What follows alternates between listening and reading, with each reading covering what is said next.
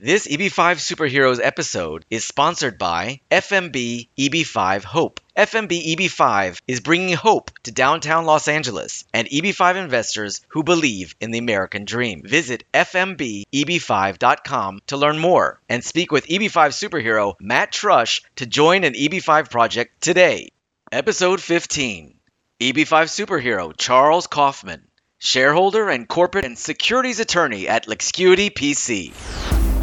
You're listening to the EB5 Superheroes podcast. Join host Matt Trusch as he interviews the EB5 industry's courageous men and women, leaders protecting the path to the American dream for the good guys and foiling the sinister plots of the not so good guys. Billions of dollars and families' lives are at stake.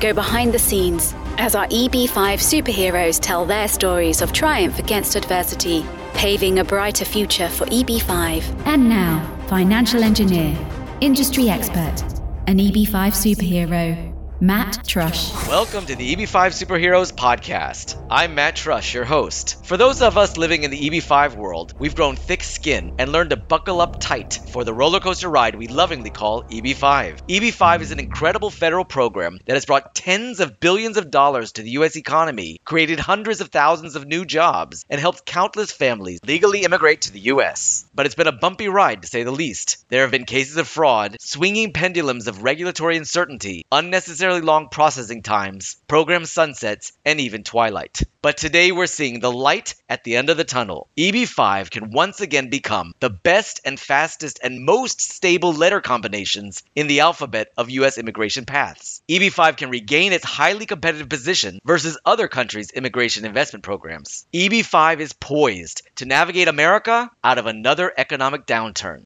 Now is the time, more than ever, for the good guys and good gals to make the dream a reality again for those who believe in EB5 and the American dream. Meet the EB5 superheroes who are on the front lines making positive change. The courageous leaders who are shaping the course of EB5 for good and triumphing against adversity. Get the inside scoop, hear their stories, learn from real life successes and failures. Billions of dollars and families' lives are at stake. Join me in welcoming EB5 superhero Charles Kaufman, shareholder and corporate and securities attorney at Lexcuity PC.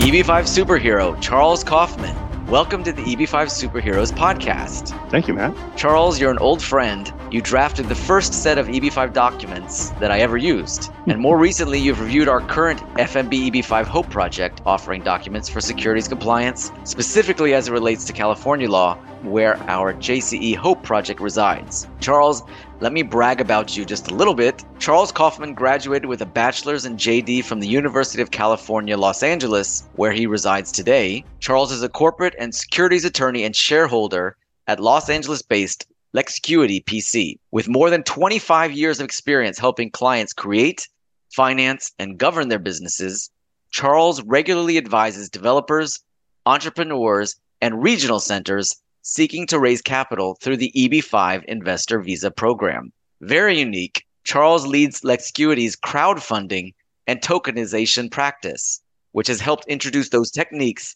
to capital raising in a number of industries, including EB5. Throughout his career, Charles has also advised public companies on securities compliance and public and private offerings. His depth of understanding in the field is increasingly valuable to EB5 issuers in the wake of the 2022 EB5 Reform and Integrity Act's focus on securities law compliance. Admitted to the State Bar of California, Charles regularly publishes articles on securities issues affecting EB5 and other cross border financing transactions. Charles Kaufman, welcome again to EB5 Superheroes. Thank you, man. Happy to be here. Charles, first, can you tell our listeners a little bit about your personal history? And then how did you fall into EB5? My personal history is a little bit unusual. Law is a second career for me. I actually spent a bit more than a decade as a struggling screenwriter in the entertainment industry in Los Angeles. Me too. And, Who uh, didn't? Uh, right. did, did manage to sell a couple of scripts and had some fun with that. I worked on some animated shows, wow. writing scripts for animation, and uh, and then made the transition to to law. And always attracted to the international milieu. And that's one of the things I like about EB5. I was pegged as a securities lawyer by the managing partner at the first firm I worked at. It was in the LA office of Morrison and Foerster. And he felt with my my fiction writing background, I could perhaps write reality based documents for companies that were out raising money. Uh, mm-hmm. uh, and of course, as we all know, when you raise money, one of the key things you have to do is have a good disclosure document where you you tell your story to investors in a way that's appealing but also cautionary and warts and all gives a complete picture. Incredible, and incredible. So I really took to the, the security milieu and uh, also worked at another large firm, spent a stint in house with a California based publicly traded medical device company, and then was recruited to join this firm by its founders, Jor Law and Michael Homeier, almost 10 years ago now. And they were kind of pioneers in understanding the importance of securities law compliance in EB5. EB5 had taken off in the wake of the 2008 liquidity crisis and or credit crisis, and the a lot of the industry was not really on board with the idea that they were doing securities offerings and needed to comply with U.S. securities laws in doing EB5 offerings. And it's been an evolutionary process where first USCIS and then the SEC has become more involved and paid more attention. That coupled with some of the notable frauds that happened in the program in the last decade have, have really brought a lot more attention to it. So I came on board to help up their game. I mean, they were pretty prescient in terms of the importance of securities law compliance. And now that we have the Reform and Integrity Act, which actually requires regional centers to represent that they're fully in compliance with both state and federal securities laws, it's become all the more important. Incredible. What a story. From screenwriting to offering documents writing. And as you said, you have to have a good story. And the, the, truth is the the risk factors portion of the offering memorandum is probably the most important. As you said, you have to tell all, but not scare them away. So mm-hmm. an informed investor is a good investor, is a happy investor, right? Absolutely. So you really are a pillar, at least from the security side of EB5 for decades now. Tell me, how have you seen the program evolve and to where we were and then to where we are today?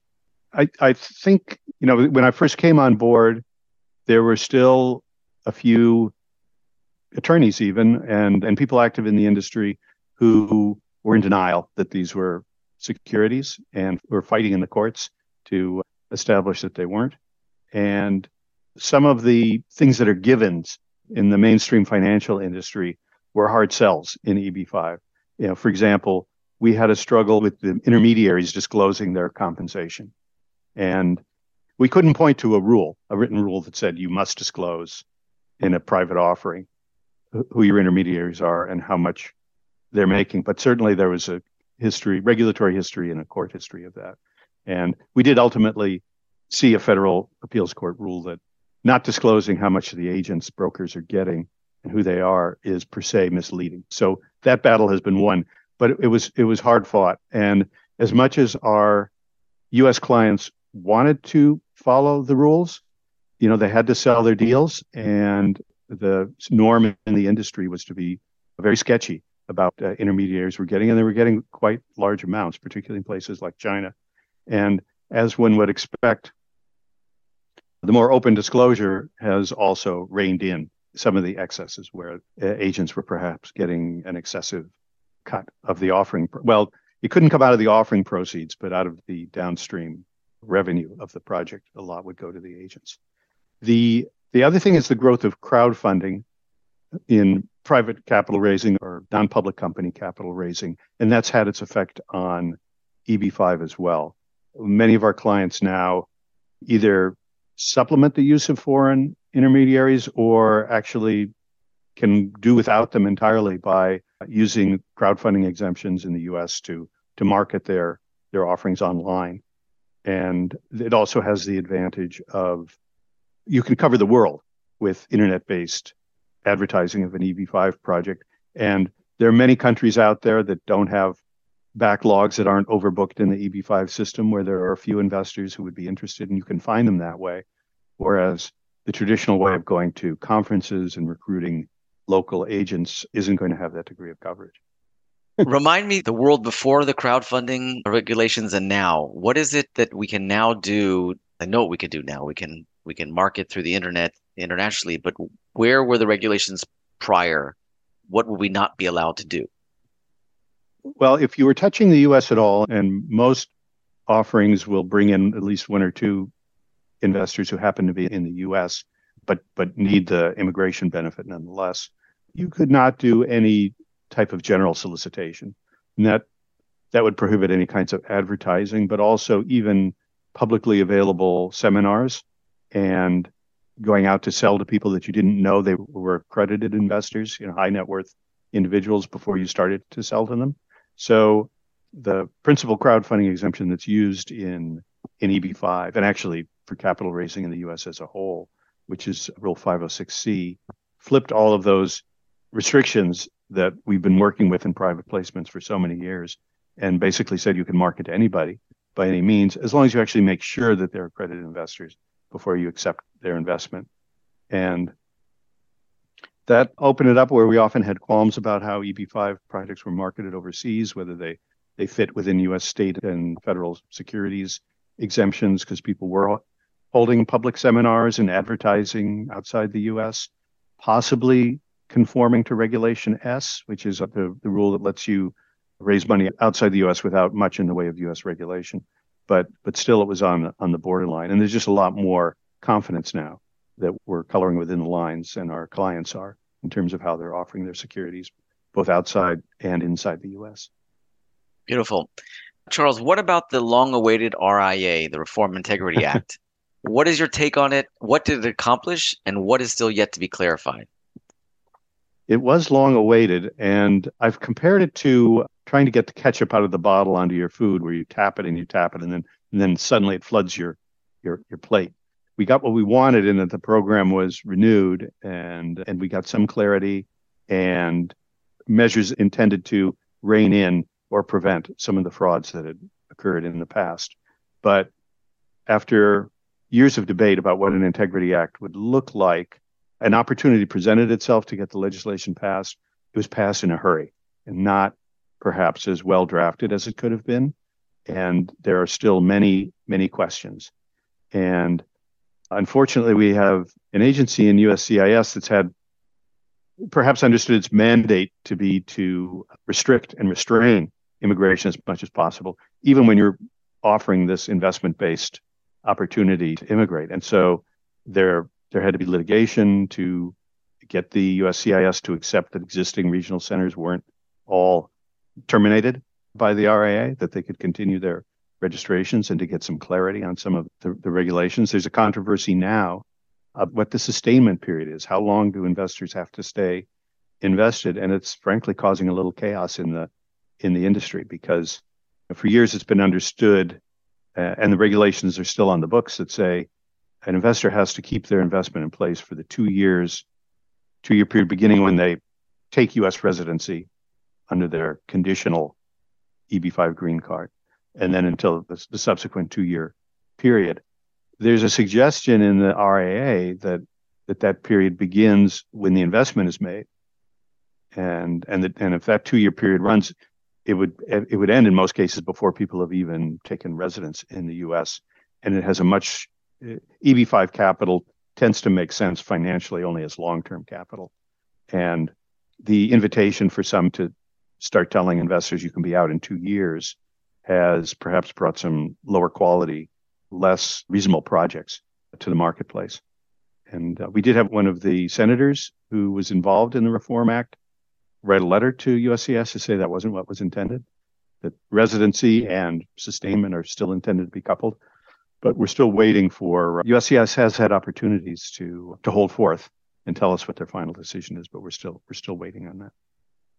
Yeah, it's a bit of a question mark. Of course, I remember when we got started, Charles, it was holding off to repayment of capital principal until the final adjudication of the 829. Exactly. And then we had a, a big windfall that it was pushed to at the time of the filing of the 829.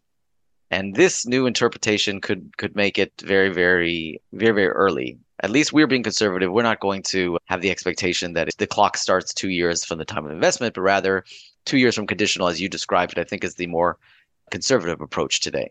I think that is the more conservative approach. And I think from a, a business perspective, financial perspective, five years is a, a minimum is a term that, that people are comfortable with you, to go to all the effort of putting together an EB5 offering, having the capital available and invested in a project. It needs to be a longer timeline. And I think it, even if the rules change to allow people to get their money out sooner, the market, I think, is still going to push for people to stay in at least at least for maybe a five year period. Mm-hmm. Interesting. So, Charles, your expertise is securities law and specifically securities compliance as it pertains to the EB5 program. So, what do regional centers, developers, and investors need to pay particular care and attention to given the new RIA regulations? Well, people shouldn't wait until they have to submit the regional center filing to the USCIS where they certify that they've complied with all securities laws because it might be it might be too late if people have ignored some of the technical requirements and then you're going to have to disclose that you you, failed to comply in some respect and, and hope that it's not deemed to be material. And one thing I'm thinking of in particular is the requirement to file a Form D if you're if you're if you're going to rely on Reg D, and you can avoid Reg D if you think you really are going to have no U.S. investors. But I, I would say almost every sizable project these days, whether they started looking for them or not, the investors find them. Someone who's here on a student visa, someone who's here on an H-1B and wants to use EB-5 to convert. You're going to have to use Regulation D to offer to them, and you're going to have to uh, file a Form D with the SEC. It's not a difficult filing, but it's time consuming to get onto the system and and to meet a 15 day deadline. And the, the way the representations to the USCIS are written, you, you really can't make a clean representation if you haven't made that filing. I can reassure people that you have a good exemption, even if you fail to make the Form D filing. That's the SEC has long assured us of that, that the you know the Form D is an informational filing, but it is a separate requirement. It is a requirement of the securities laws. And then the states retain most states use their retained authority to require you to file a copy of the Form D in the state where you have an investor, as well as pay a pay a fee, which may be three or five hundred dollars.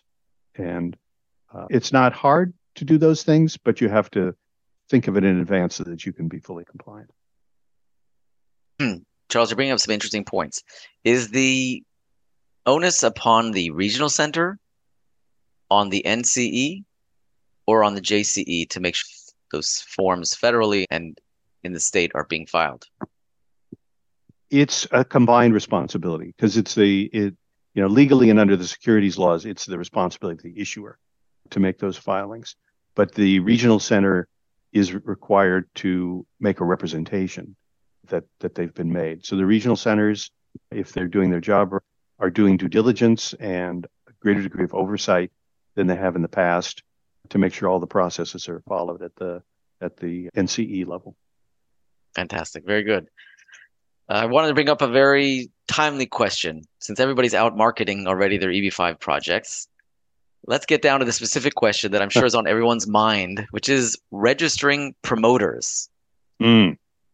How should our project, FMB EB5 Hope, for example, or all the number of other projects that are in the market now, except Reg D and Reg S investors that are introduced by foreign promoters? When does a U.S. licensed broker dealer need to get involved and when not? The rules on registration of, of non-U.S. intermediaries are pretty old, you know, and you know I've, I've I've had to look at for some guidance at the original adopting release of Section 15 of the Exchange Act and or of the relevant portions of it, which are you know a, an old scan It's not even really available fully electronically to understand what the what the thinking was. But if the offshore intermediary has any contact with folks in the US, or indeed if they have any presence in the US, if they've opened an office in, in the US, they are required to register as a broker dealer. And the, the Reform and Integrity Act requirement that promoters be named and register with the USCIS is going to trigger a higher level of scrutiny on them there's really no room to hide on, on that anymore. So offshore broker dealers or agents would be encouraged to not open an office in the US, to not have contacts with the US, to not sell to US persons. And they, of course, need to make sure they're compliant with the, the laws in their own country. But as long as they don't have a US nexus, they can they can sell and they can register with the US CIS, and it shouldn't be a problem. One area of controversy that we're all still seeking guidance on is how far down the food chain, so to speak, does the promoter registration go? In a country like China or India, which is enormous and has many regions and even many languages, usually a, a single agent is going to have, or agent intermediary company is going to have sub agents throughout the country. And it appears that as long as they're contractually bound to the the main agent, they may not need to register as promoters, but it's not certain yet. And there's a fear that that's going to be too onerous for some of the traditional ways that EB5 has been has been marketed. If every sub agent with with an investor is going to have to register, there's a renewed emphasis, which we started to see several years ago, on having a U.S. registered broker dealer on board with an offering.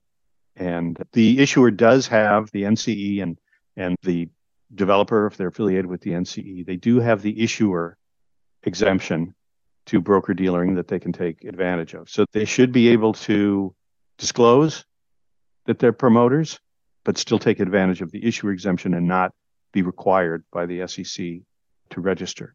But that's a very narrow exemption, that issuer exemption, and it's possible that people can be involved in parts of the deal that wouldn't qualify.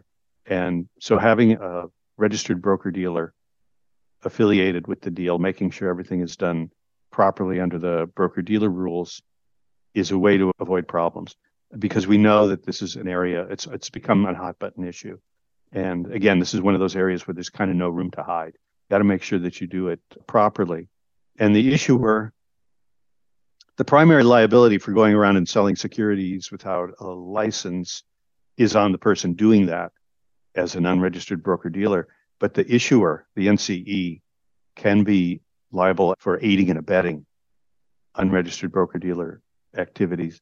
And in the past, in other contexts, that's happened in EB5, where where there were immigration advisors who were, in some cases, acting as broker dealers, at least in the view of the SEC. And the issuers involved were also found to have aided and abetted the unlicensed broker dealer activities. So I know something we spoke about recently was it's not it's not precisely the chaperoning rules, but it's similar to the chaperoning rules. Just as I, I mentioned that it, it's often even if someone didn't intend to go after U.S. investors, a large EB5 offering, an attractive one, will will bring in people who happen to be in the U.S.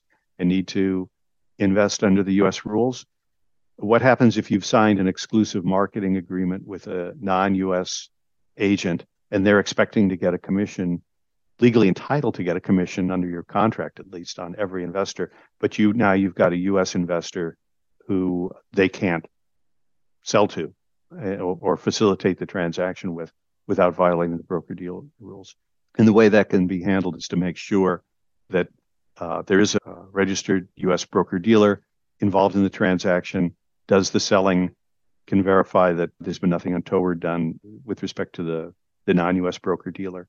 And then actually in, that circumstance, your exclusive offshore agent could receive a commission. They could receive success-based compensation if it's all been done under the auspices of a U.S. broker dealer.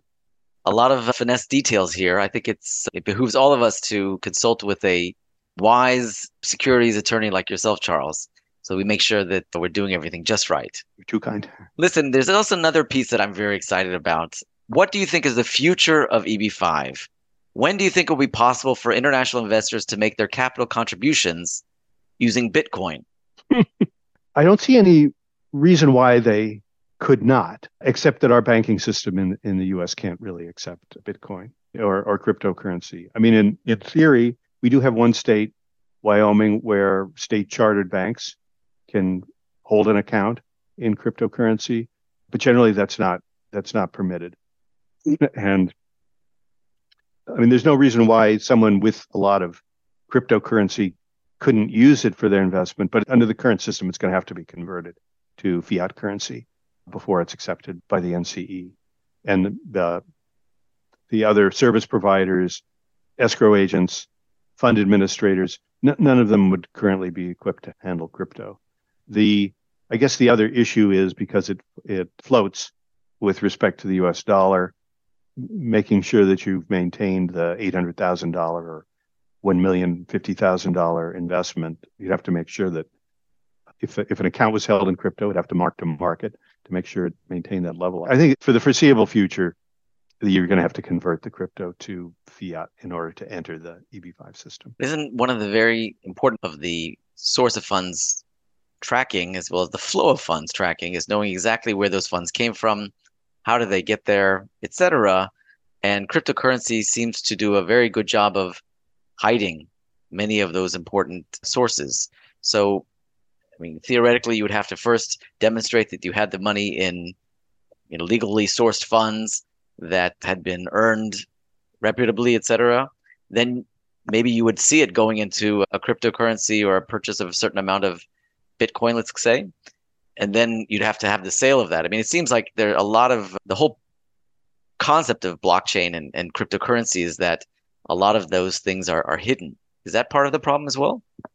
Well, I mean, that's a perception, you know, because it's true that, that, that Bitcoin and other cryptocurrencies, they do present opportunities for money laundering and they have been used for illicit transactions, but they also do have a transparent publicly viewable record of the transactions.